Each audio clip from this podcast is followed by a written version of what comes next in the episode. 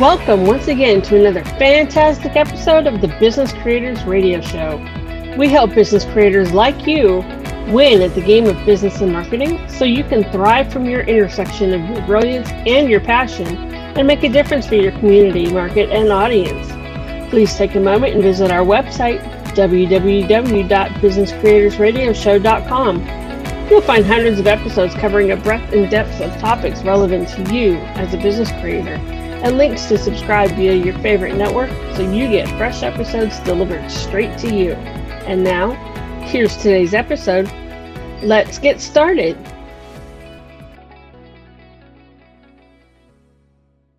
My name is Adam Hommey. I am your host, and I am honored once again by your wise decision to tune in and invest in yourself today.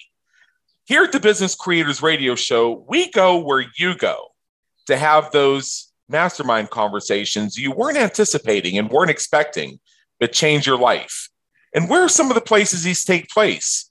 Certainly, very rarely within your office. Certainly, not too often within a conference room. But where are some of these places? You may hear ambient conversations in the background. You may hear birds chirping. You may hear the hustle and bustle of the world. We at the Business Creators Radio Show are a from the field podcast, which means we pack up our elaborate studio, which consists of, well, a laptop and go wherever these things happen. Back today, we're broadcasting from my sumptuous Las Vegas balcony. And we are going to have a conversation about how to make people your organization's competitive advantage, which is something I'm sure you've heard about 55 times already. But what you've heard, you're about to hear today, is going to be something that I feel is completely at least different, if not inspirational, that's going to give you a new view on how to leverage any organization's number one competitive assets. And to share with us today, we have with us Rami Alagil. And you're going to love this guy. Rami and his wife Elizabeth are the owners of People Processes, which is a provider of integrated automated HR processes. Rami and his team work with hundreds of companies across the United States, helping them learn how to stop pushing paper and stop prioritizing people. In addition, Rami serves on the Federal Reserve's Industry Council on Healthcare, providing insights into employer costs and how they affect businesses in today's marketplace. He holds a bachelor's degree in financial economics and an MBA with a focus on economics. And his book, People Processes, was an Amazon number one bestseller in the HR category and one of Inc.com's top 10 leadership books in 2019. And three years later, we're still talking about it, which means it was one hell of a message. Rami Alagil, come on in. The weather's fine. Oh, man, I'm glad to be here. And you nailed the name, Rami. You nailed it. I'm so happy. Well, I had a little help from my friends on that one. And I'm, uh, and here's the thing I just read off your official bio. It's so impressive. I'm not sure I'm worthy to be here. And this is actually my show. So, what we like to do here is have our guests, in addition to me reading off the official bio, tell us a bit about your journey and what's brought you to where you are today, serving business creators from your intersection of your brilliance and your passion. Oh, man. Well, I'm just a, a, a nerdy boy from Memphis, Tennessee. And uh, some of the things my bio leaves out, I'm a, I'm a, I'm a lucky guy. I met my, my wife now. Uh, in fact, our, uh, our 19 year dating anniversary just happened. I met her when I was 16 we started dating uh, April 17th back then. Okay. And have been together ever since. Uh, we, we worked together every single day since we were 16 years old. And we started this company together back in 2009, um, many years later. I love data analysis and coming to the reasons why people do things. So, as an undergrad, I focused in on labor economics. And when I worked on my master's, I did that as well. I like to look at the reasons people make decisions when they have constraints. They don't, they can't do everything. They got to pick certain things. And so uh, my journey started with really focusing in on what drives those decisions around employment and work and career.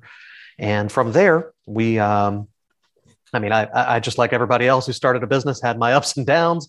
We started a company. I was 22. I had about 120 grand in the bank that I'd saved up from prior business ventures. I, I started business when I was 13, and um, six months later, you know, I had five grand in the bank and a 10 grand payroll due. So uh, I've, I've, I've run the, run the gamut like many business owners. I don't believe you have lived until you've put a payroll on a credit card. And yeah, um, yeah, that's, you know, just part of it.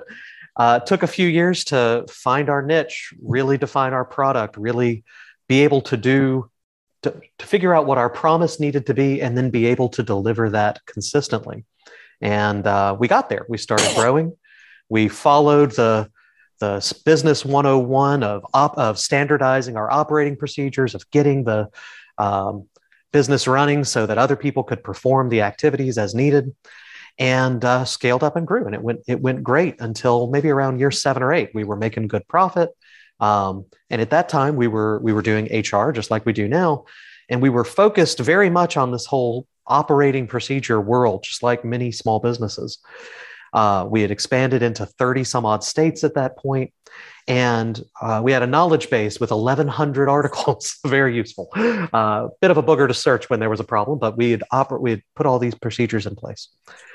The problem was when you're in 30 states and you're growing uh, the way we were, there are new things like every day. I thought I had understood business. You you figure it out, you write down the process, you hire other people, you train them how to do it, they take care of it. Uh, they follow your procedure. It's you know, um, but the problem came when uh, every single day there were there were new things, like really new things, and no one in the company knew how to do them. Uh, I had to figure it out, or we had to hire a consultant. We had to go to a lawyer. To, it wasn't something you could standardize as a process. And uh, it all came to a head when one of my sales guys, my best sales guy, he he went out and I didn't even know about it. He had been working on this group for like two years, and he closed a group with 13,000 locations, which is wonderful. Our largest company at the time had about 1,100 employees. This was a very different kind of thing and we high fived. We, you know, office party, absolutely. And Liz and I, I remember going back to the conference room after everybody, you know, we'd all celebrated, and Liz burst into tears, and I followed right after because we had no idea how we were going to scale to this level in the time frame of that the promise had been made because uh, we so much still rode on us and that was really the start of the journey of people processes beyond just being an HR company that answers questions and does research and helps with benefits and you know has a payroll software like most other HR companies.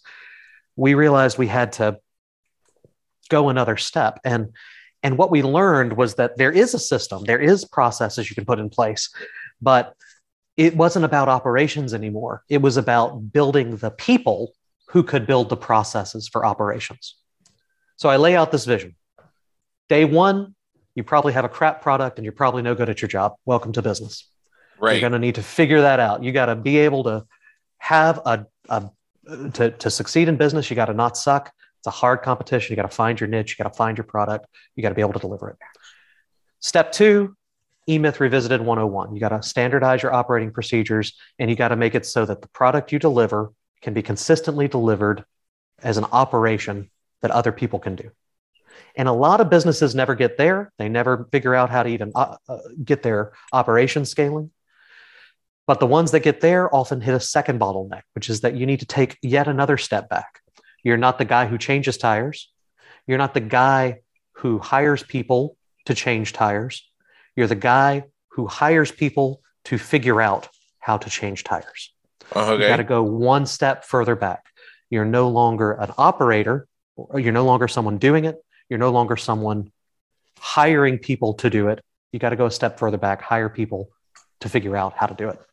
And that process is what we've built out and trademarked as people processes. It's the development of someone from an enthusiastic new hire all the way through a competent, trusted person who will make the same decision you will make, or at least a good decision, um, uh, without your input and without a standard operating procedure to follow. That's the ultimate goal.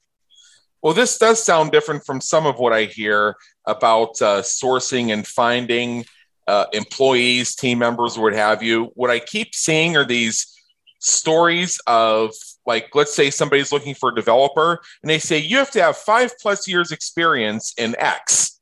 And then the development or the developer that software will actually comment on the job posting and say, that's interesting since you're asking for five years experience. I developed that software three years ago. Three years ago, I saw that yeah. post, man. That's and then that, well, that, yeah. well, there's well, there's more than one of those. Uh, it goes and around then, all the time. Yeah, yeah. And then and then and then then you have the entry level person who needs to have 15 years experience with all aspects of Microsoft Office.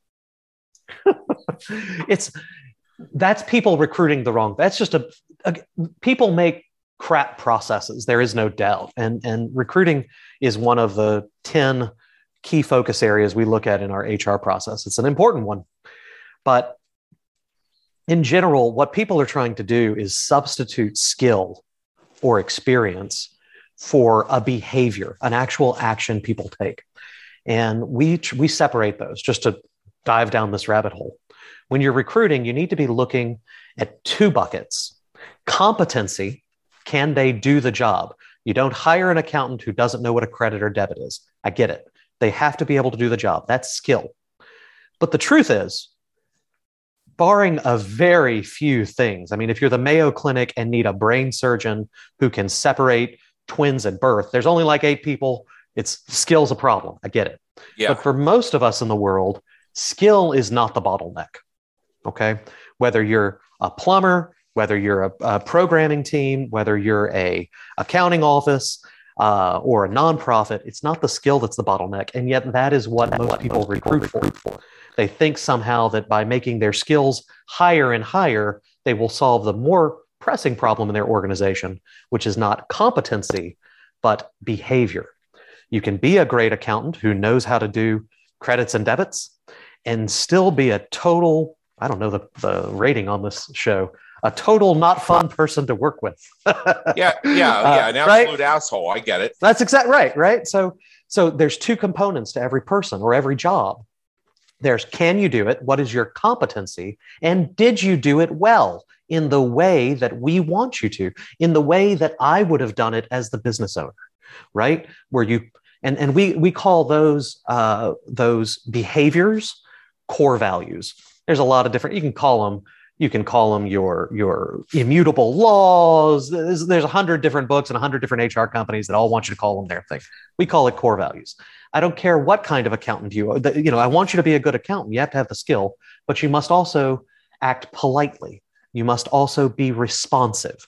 You must also work with your teammates in mind the overall picture of the organization. Those behaviors you're never going to see on a resume. It's not how that works so you have to recruit with the understanding that you're recruiting not just for skills and competencies, but also for your core values or for the way that you want people to behave inside your organization. And most businesses haven't defined them even, much less implemented a process that allows them to screen potential candidates to the point that they can competently say they actually are going to behave in this, this manner. That's the hard part. Um, but yeah, you see that all the time. And, and it comes again from skill creep. It comes from people trying, they, they hired 10 programmers, all who had three years of experience or two years of experience, and half of them didn't work out, right? Half of them they had to fire or they quit after six months. There's this crazy turnover. And they looked around and said, We need people who've done this longer. It's the problem is that they don't know how to program. No, okay. the problem is they don't behave the way that you expected them to behave. They, they, you expected them to come in to, to be a person who's going to learn your system. You expected them to be someone who's focused on acquiring knowledge. And then you hired somebody who hasn't learned a new thing since they were in college, you know, 10 years ago. A lot of different ways of handling that. So that's just an example yeah. of one of the processes that that that go into developing a, a, a team that can be your competitive advantage, that you could have the same, in theory, product and pricing, and yet crush your competition people can be that differentiator if you do it right. Okay, well, here's a story I have for you, and this goes back, oh, I don't know, about 20 years or so in my own history. This was about six months after I graduated with my undergrad degree. And I can't remember the reasons why, but I wanted to break into the temporary staffing industry. I, I still can't remember why the reason was for that. Maybe I thought it was going to be fun. And I actually interviewed with a lot of companies in the Pittsburgh area. And I kept hearing from folks, oh, so you don't really have experience here. Well, there's this one firm. If they offer you a position, take it, work there for a year, and then when they come up with some bullshit excuse to fire you for no reason, call me up and I'll hire you if you're any good. Well, wow. it's funny that that company that they were all referring to did contact me. And if I knew a third of what I know now back then, I would have never worked there, regardless of what I had been advised. First of all, I showed up and this, and I had a full time job. I showed up at uh, seven o'clock in the morning and was treated like I was go by one of their recruiters there, like I was somebody who was going to be sent out on temp assignments. I had to explain to three people that I was there to interview for a position within the company, but they actually tried to get me to fill out paperwork as if I was going to be one of the temps.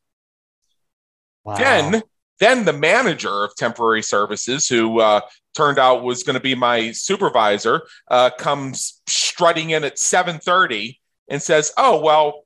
oh, I don't really go by a schedule. I just come in whenever. Uh huh. And then, uh, and then there was one red flag during the subsequent interview that I should have actually just stood up and walked out. It's real simple.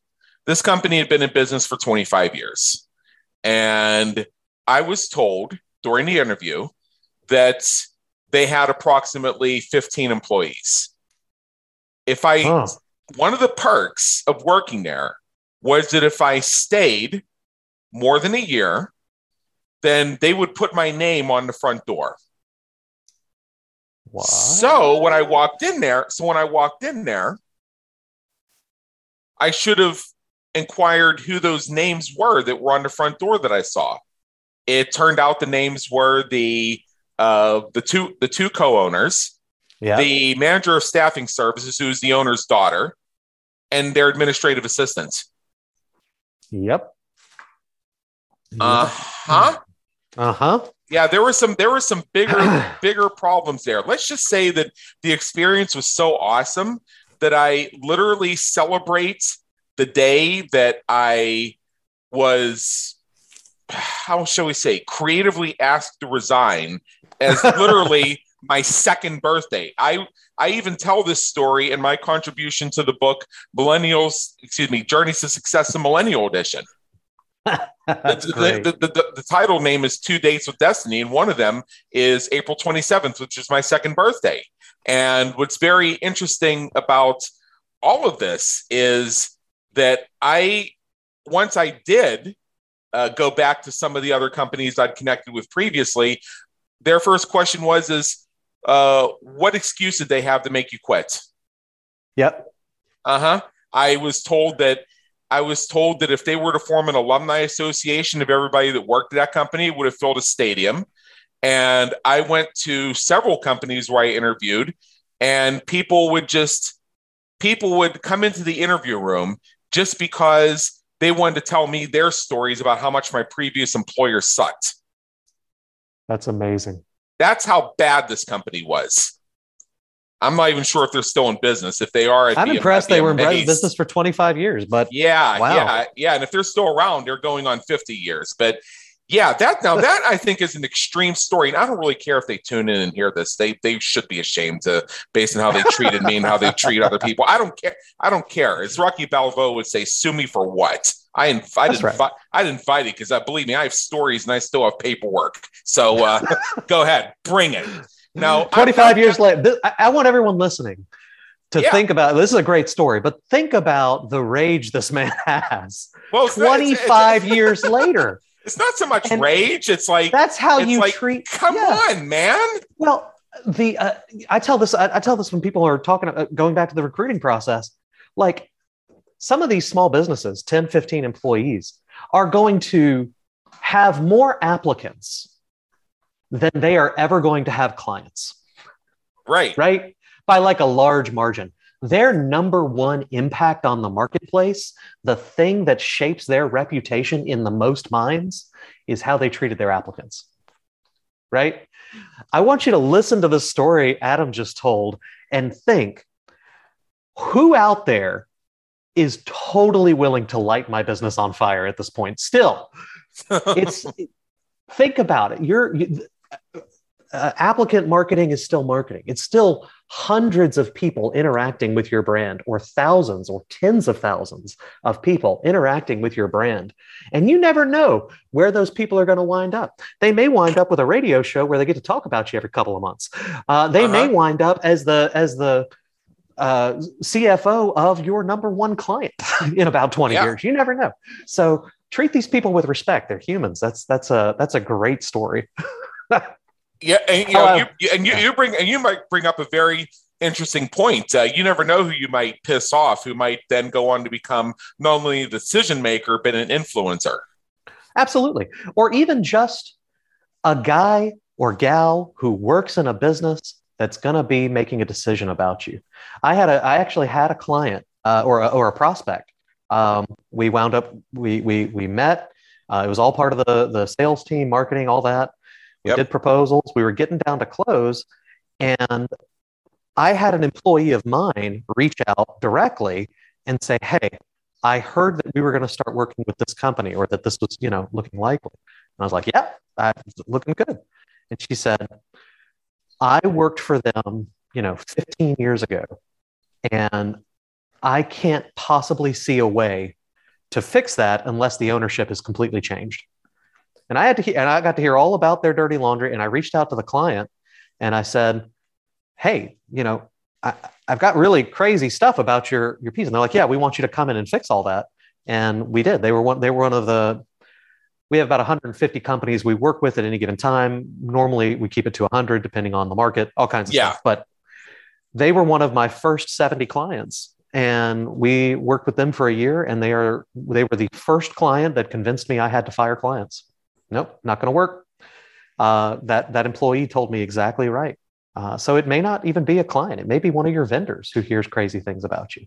Interesting. I don't know yeah but i uh, they from from the day we brought them on it was just the truth of what this what one of my employees had told me it was like it they have a pretty face they say they care they they uh, they they they they obviously put money in, with us into trying to fix a lot of the stuff uh, but when it came down to the owners there was no when it, when we actually got in the room man they did not care they had no actual desire to fix this. We were a facelift trying to impress their employees, you know.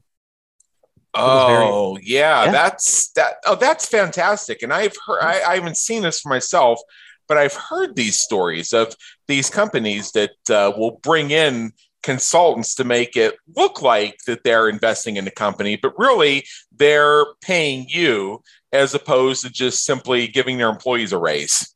Right. Well, which they, which, this, which, which has its yeah. way of helping people deal with certain situations to a degree.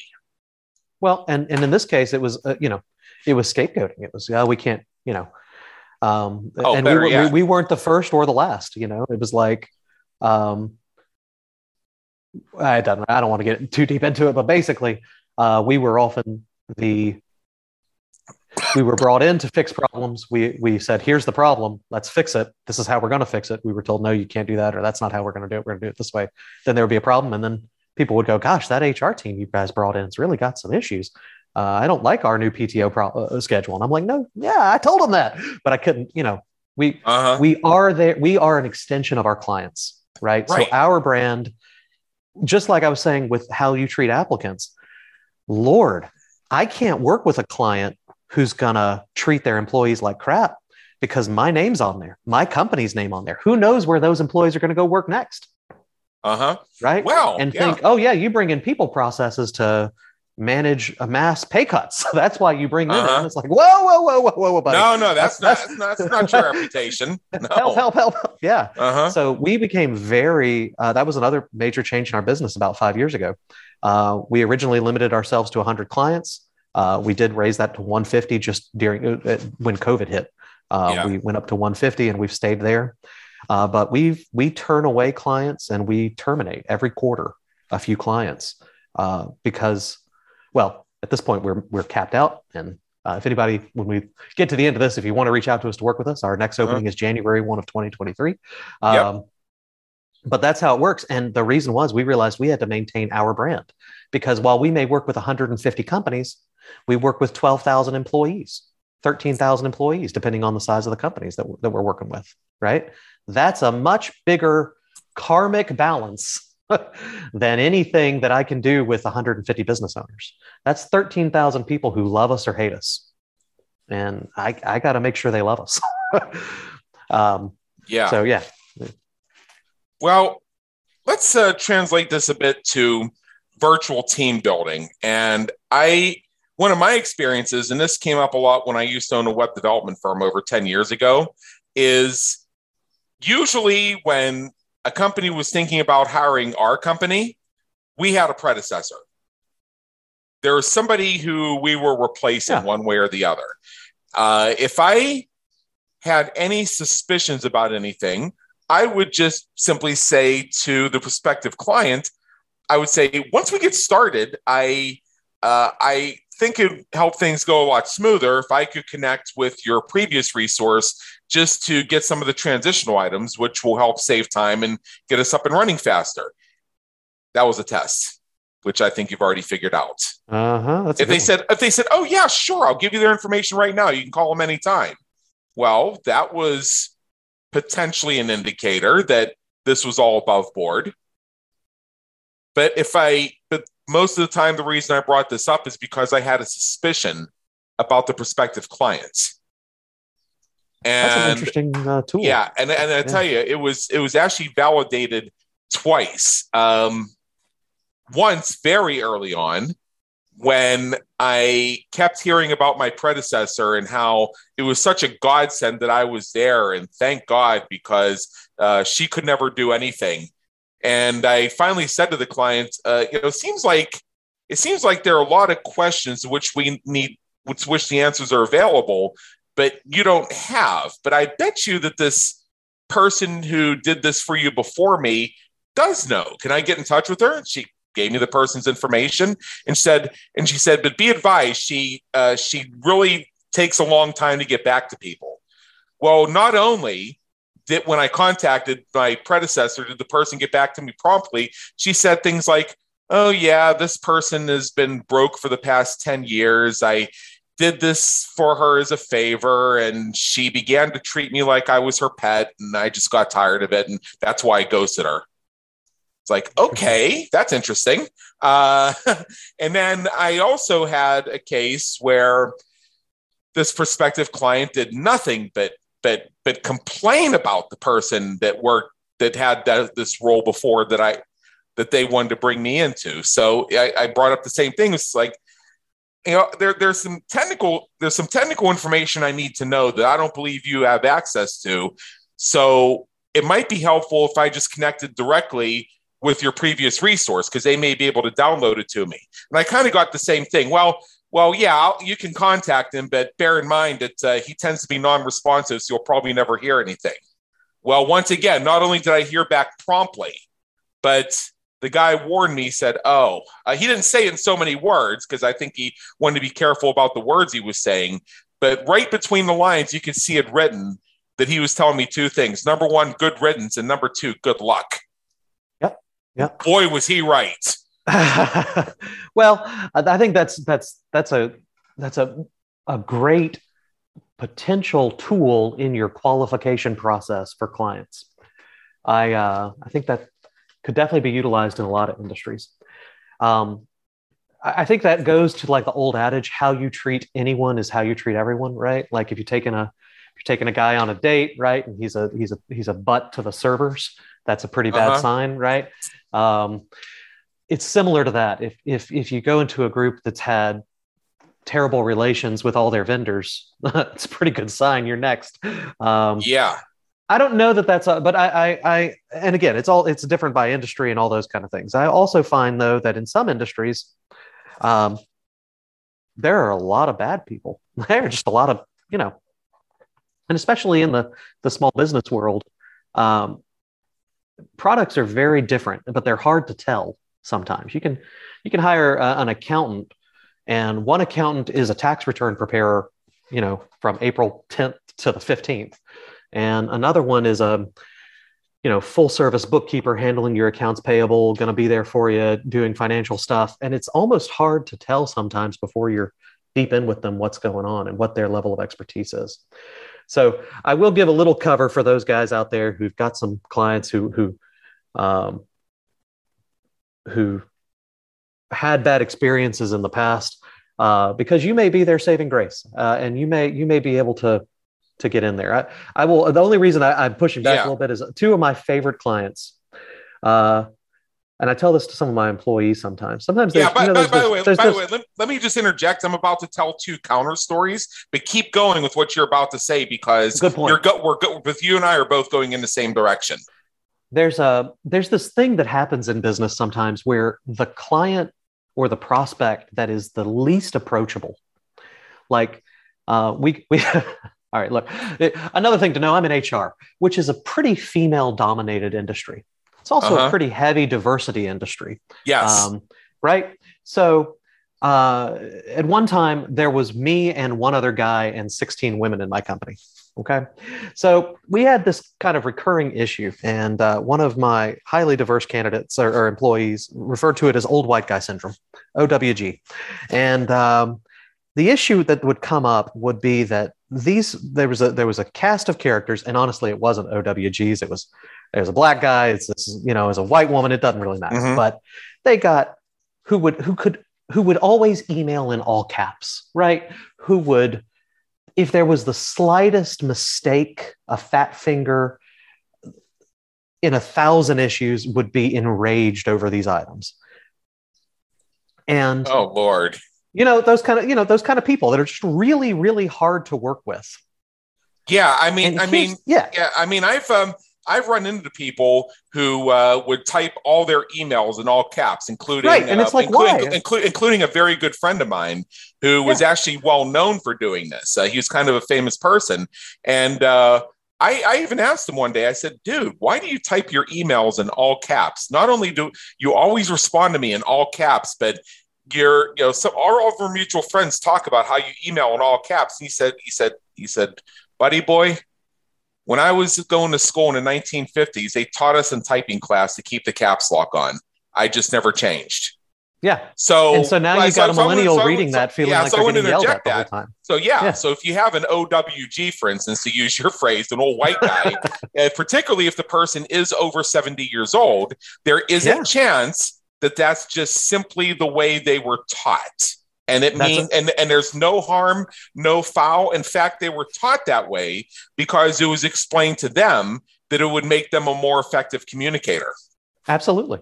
Yeah. And and and a lot of it is communication in general, but the the the moral of this is some of those clients that that that were so difficult to work with. Maybe it's because of a communication style, maybe it's because they they would nitpick the snot out of something.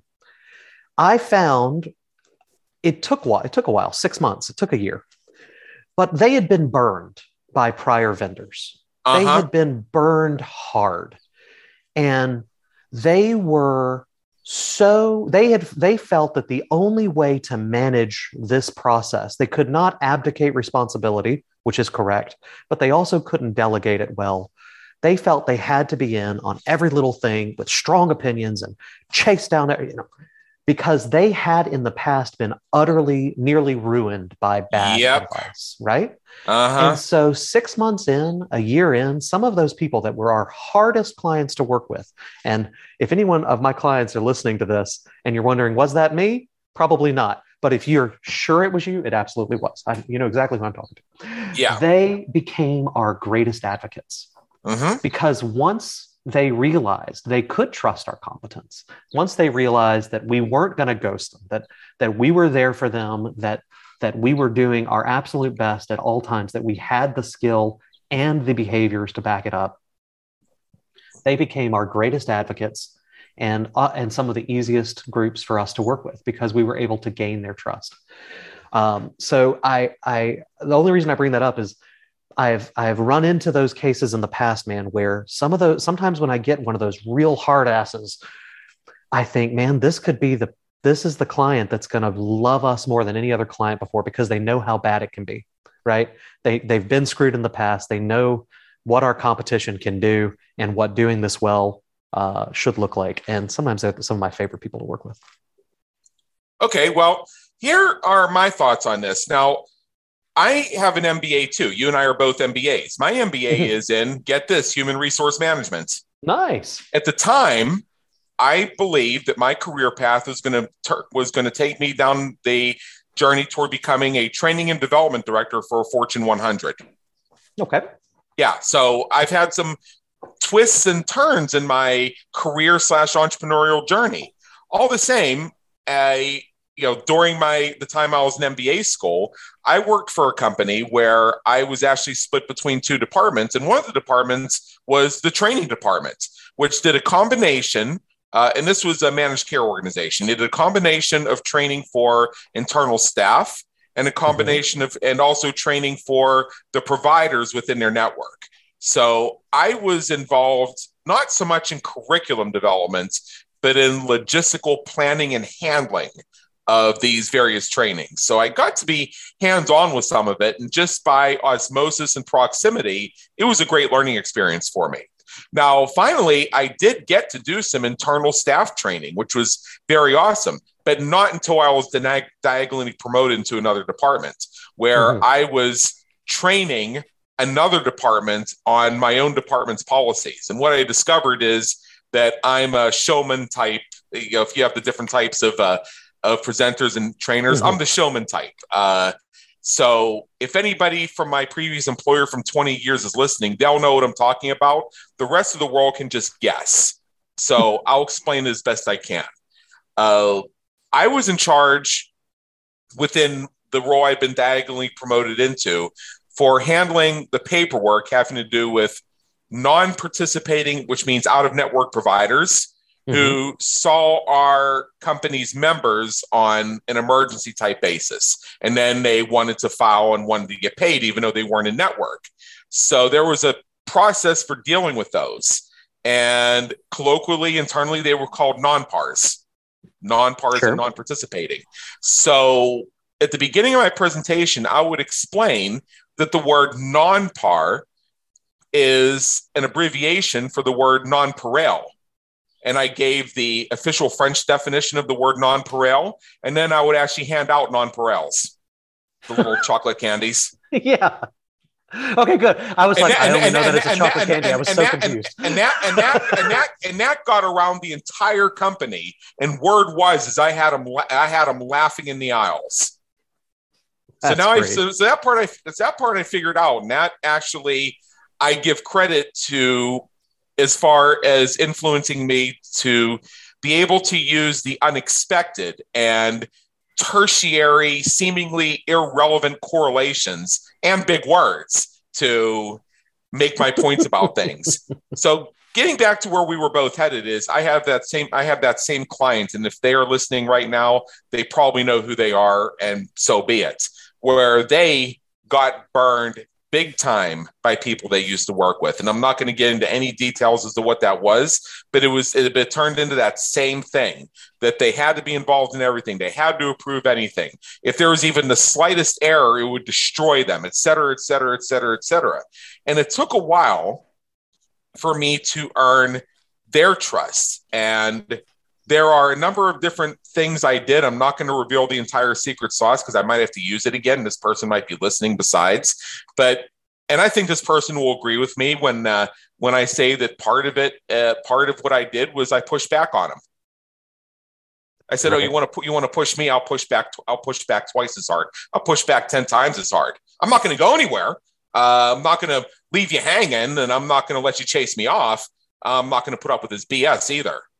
And I diagnosed the issue further. And I found that part of what was going on it goes back to some of the expectations we see in some corporate settings that go back to some of what I view as the shortcomings of our educational system. Have you ever been in a meeting where at the very end somebody spends 13 minutes explaining how they have nothing else to add? Absolutely. Absolutely. Uh-huh.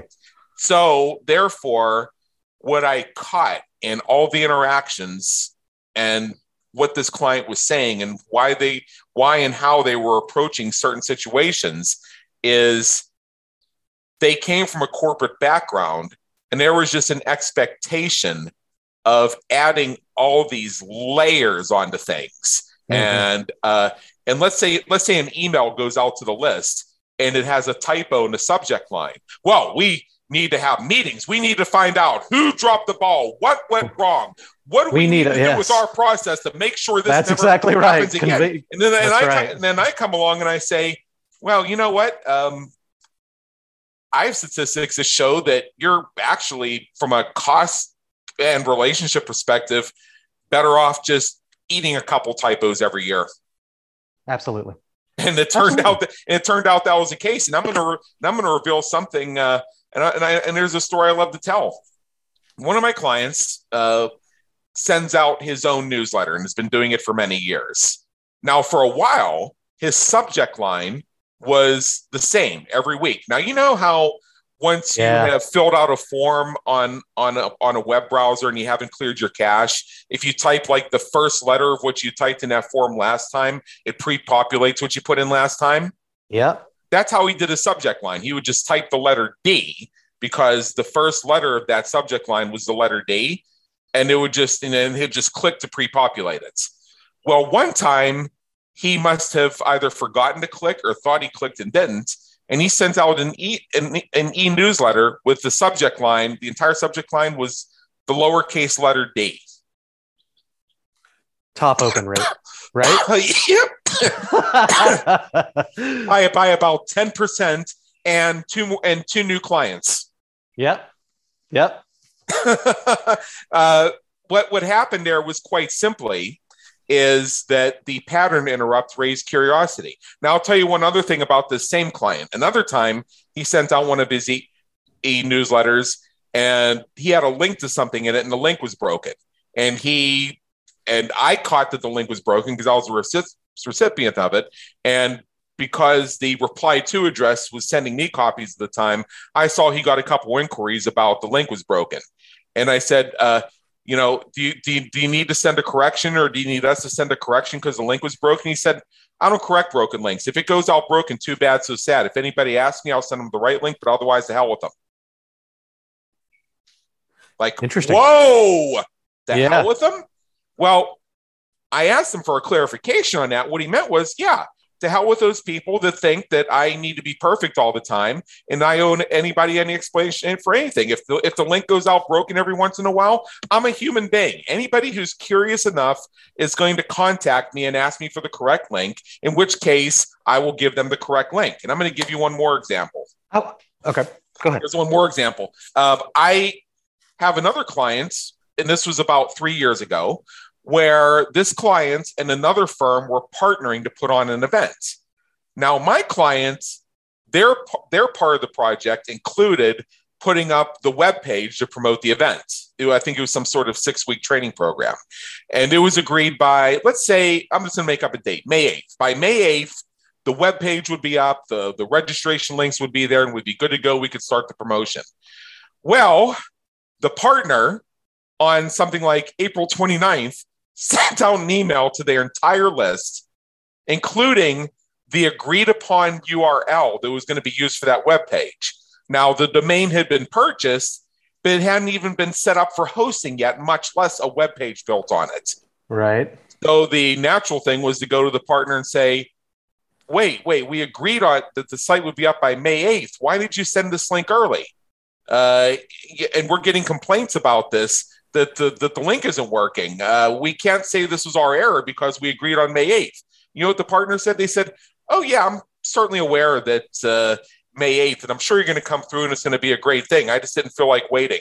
Anybody complains to you, just send them to me. I'll close them over the phone. Yep. Okay. I, uh, wow. That's I want to hang on. This is so good. Yeah. No, this is so good. This is because yeah. here's the thing. If you're listening right now and this sounds freaking crazy to you. Not just this story, but the last one and, and my story about a, a hard ass to work with. Yeah. That's okay. That's your business.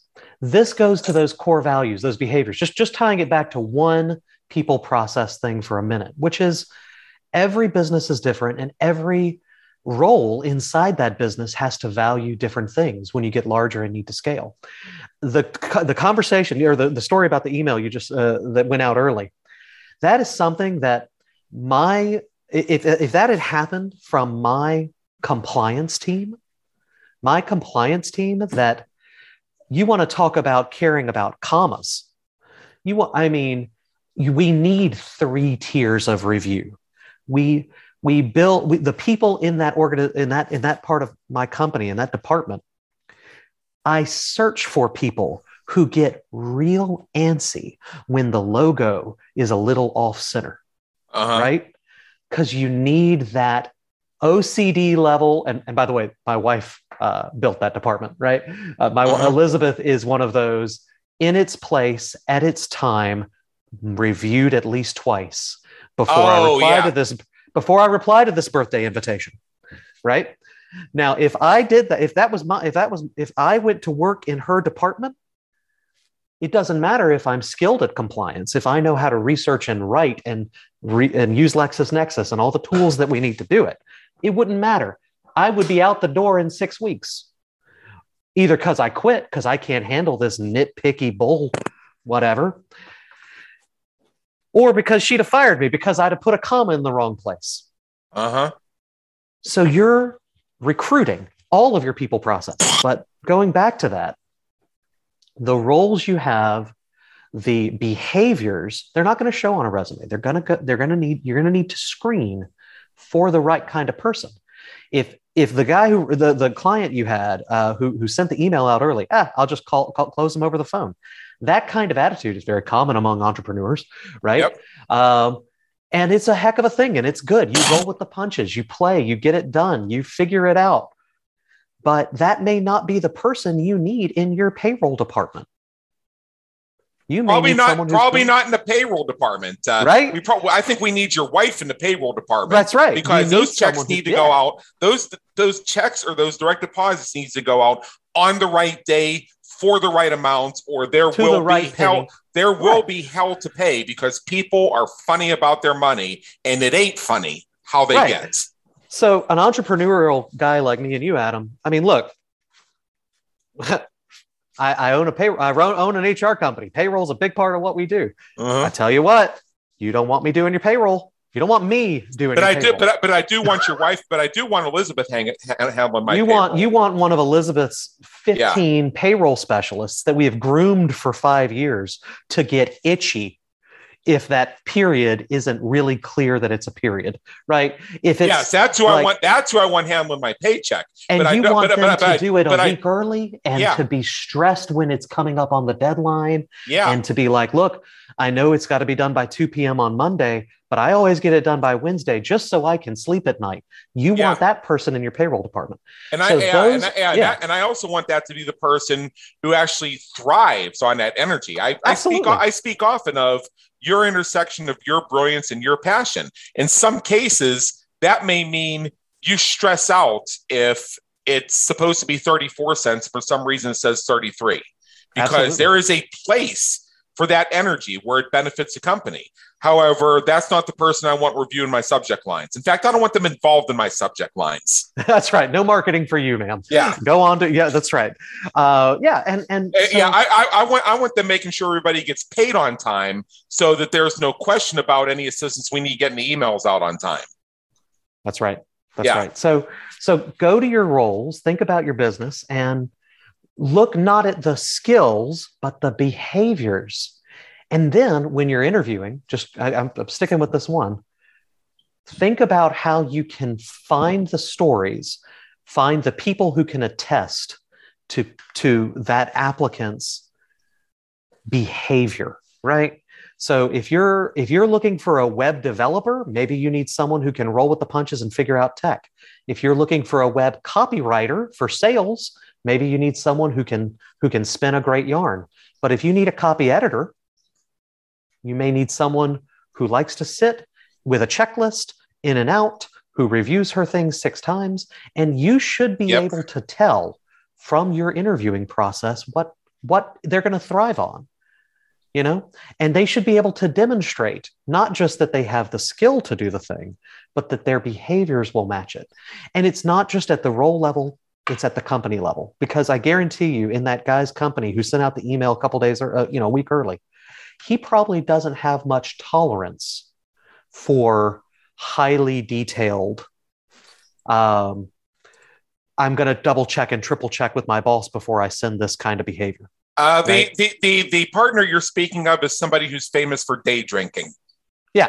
Believe so, me, they're not. So they're you're not, not going to fit not, in there. They're not. They're not worried if the sentence is missing the period at the end. Right. So yeah. my wife and and and and and our operations team is not going to fit in well there. they're right. not going to do well, right? They would they would they would break out in hives uh, uh, in that organization, even if their job required detail and, and, and you know, and that's fine. But the whole organization has that attitude, has that feeling, has that value. Doesn't mean they're a bad yeah. company.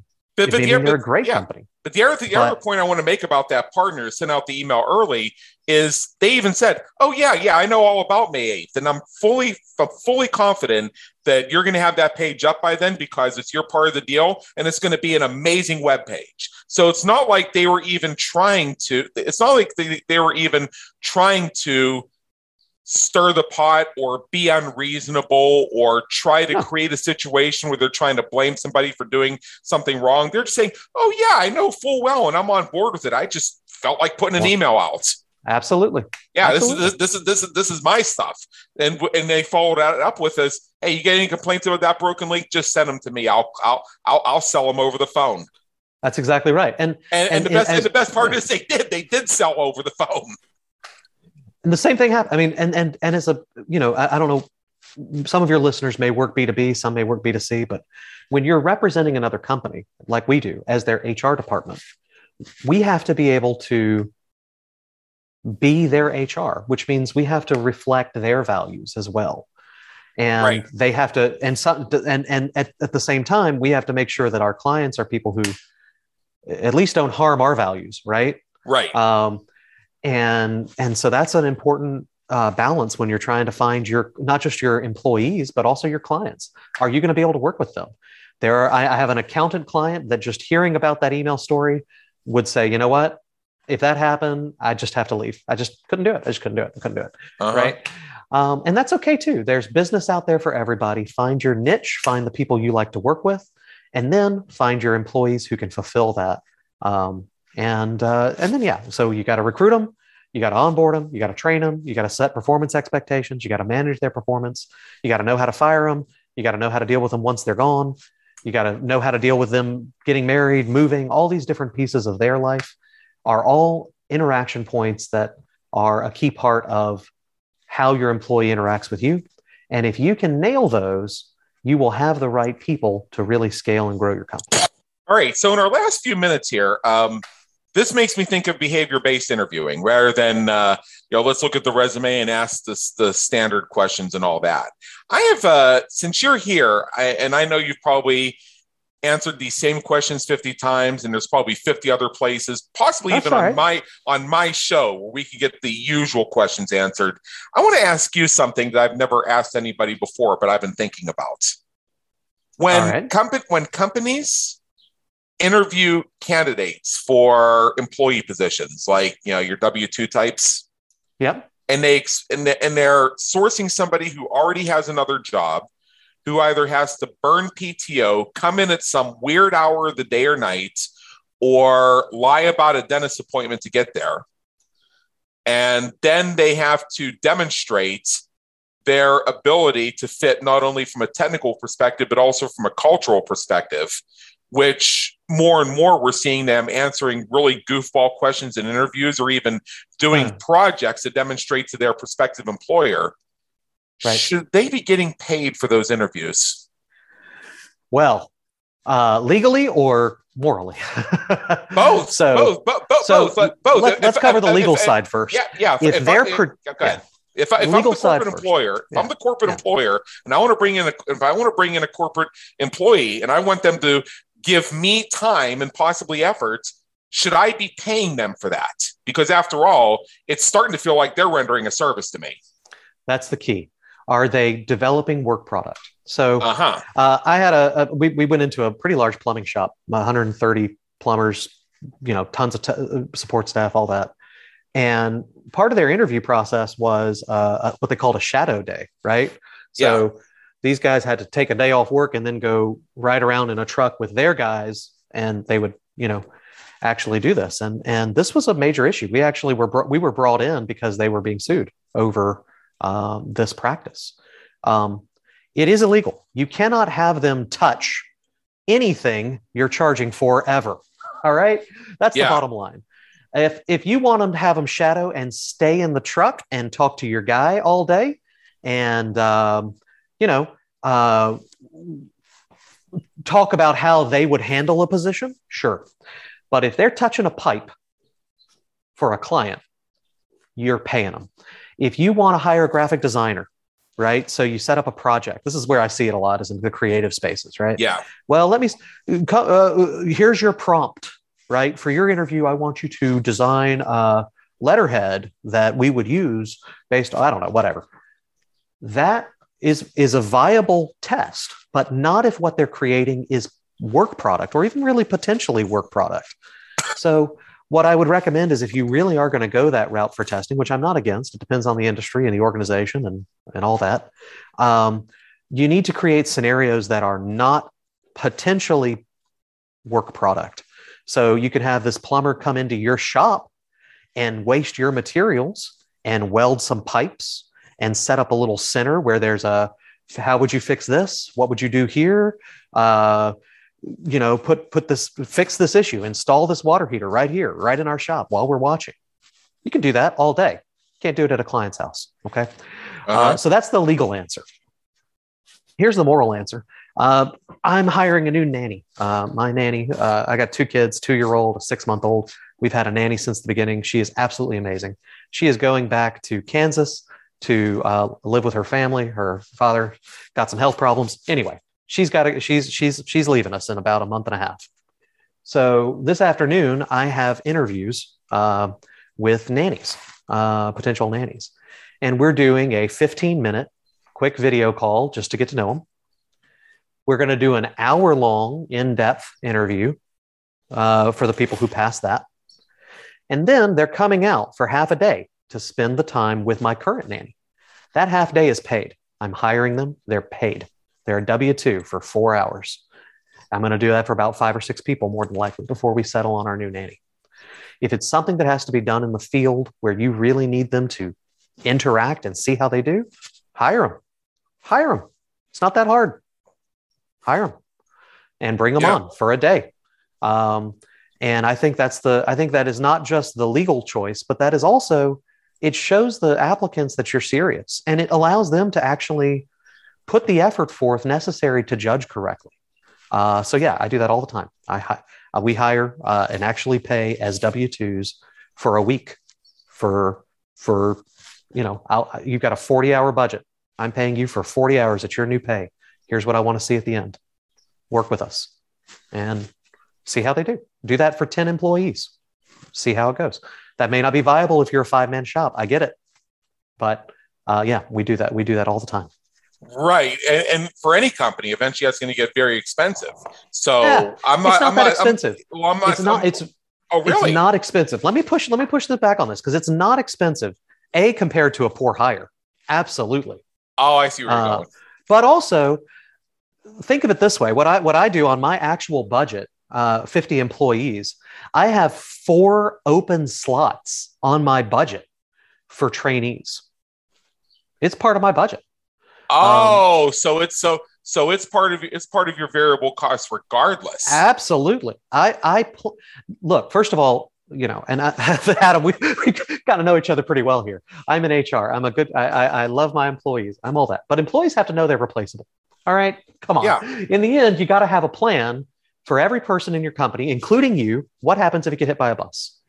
Okay, so. For us, it's very important that every role, especially when we're talking about our clients' work, has a backup, has a secondary, has a way. And even at our executive level, we have succession planning. And a big part of that is having a fresh pipeline of good people that you feel confident you can turn into, into good employees. And so for us, we always have that four, we have four people, uh, a four person budget. Um, and we are constant, not, not constantly hiring. We're not like just hiring for no reason, but we can look forward six months and say, I'm going to need some people here. I'm worried about the tax specialist. She's a little shaky. Eh, she did great for her first year, but she keeps calling in sick every Monday. What's uh-huh. going on? And we go, let's bring in a tax specialist training. We'll try them out for a month. And we offer. You're not always going to get people who are able to do it. Um, if you need a new hire immediately, you may not be there, but we've had great success in doing that and keeping a, a constant, uh, a, a, you know, once a quarter, a hiring run, having trainees, seeing how they do.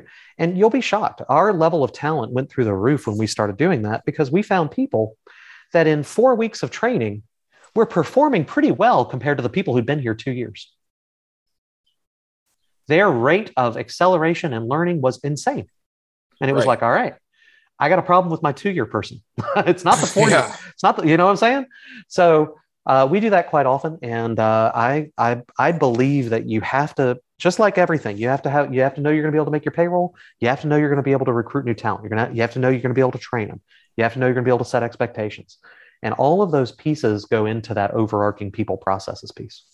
Absolutely. Absolutely. So I appreciate your insights on that. And unfortunately, we are at the top of the hour. I mean, I could keep going on this for days, days, days, days, days. We are at the top here. So I do want to encourage everybody who's listening to this, whether it's now or in the future, to go to Rami's website, which is peopleprocesses.com. That's peopleprocesses.com. And you're going to find a lot about their agency and their organization, how they can assist people. And also look up that book, which is called People Processes. I'm going to have to read it myself because it's something I'm very interested in.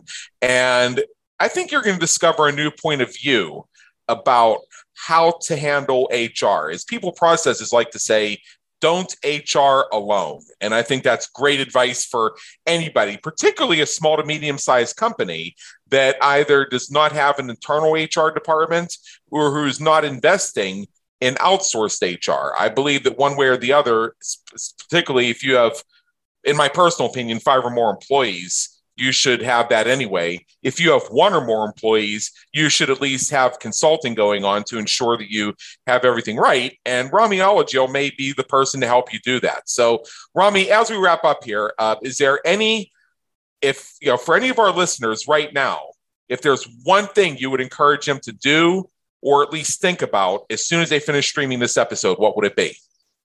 Grab a piece of paper, write recruiting, onboarding, performance management, and offboarding. Just those four words. Okay. Consider each of those as a process.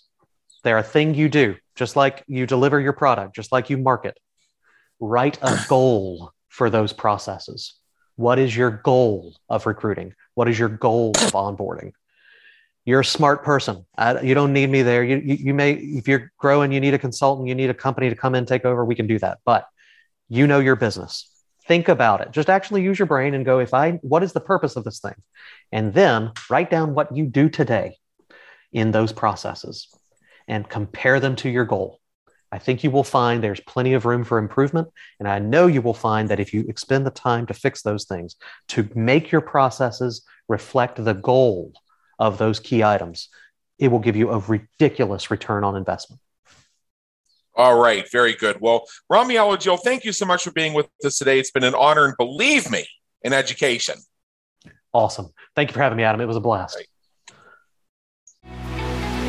We trust you enjoyed today's episode of the Business Creators Radio Show. Check out our previous and upcoming episodes on our website at www.businesscreatorsradioshow.com. While you're there, be sure to subscribe via your favorite network so you get fresh episodes delivered straight to you. Until next time, have a great day. Take care.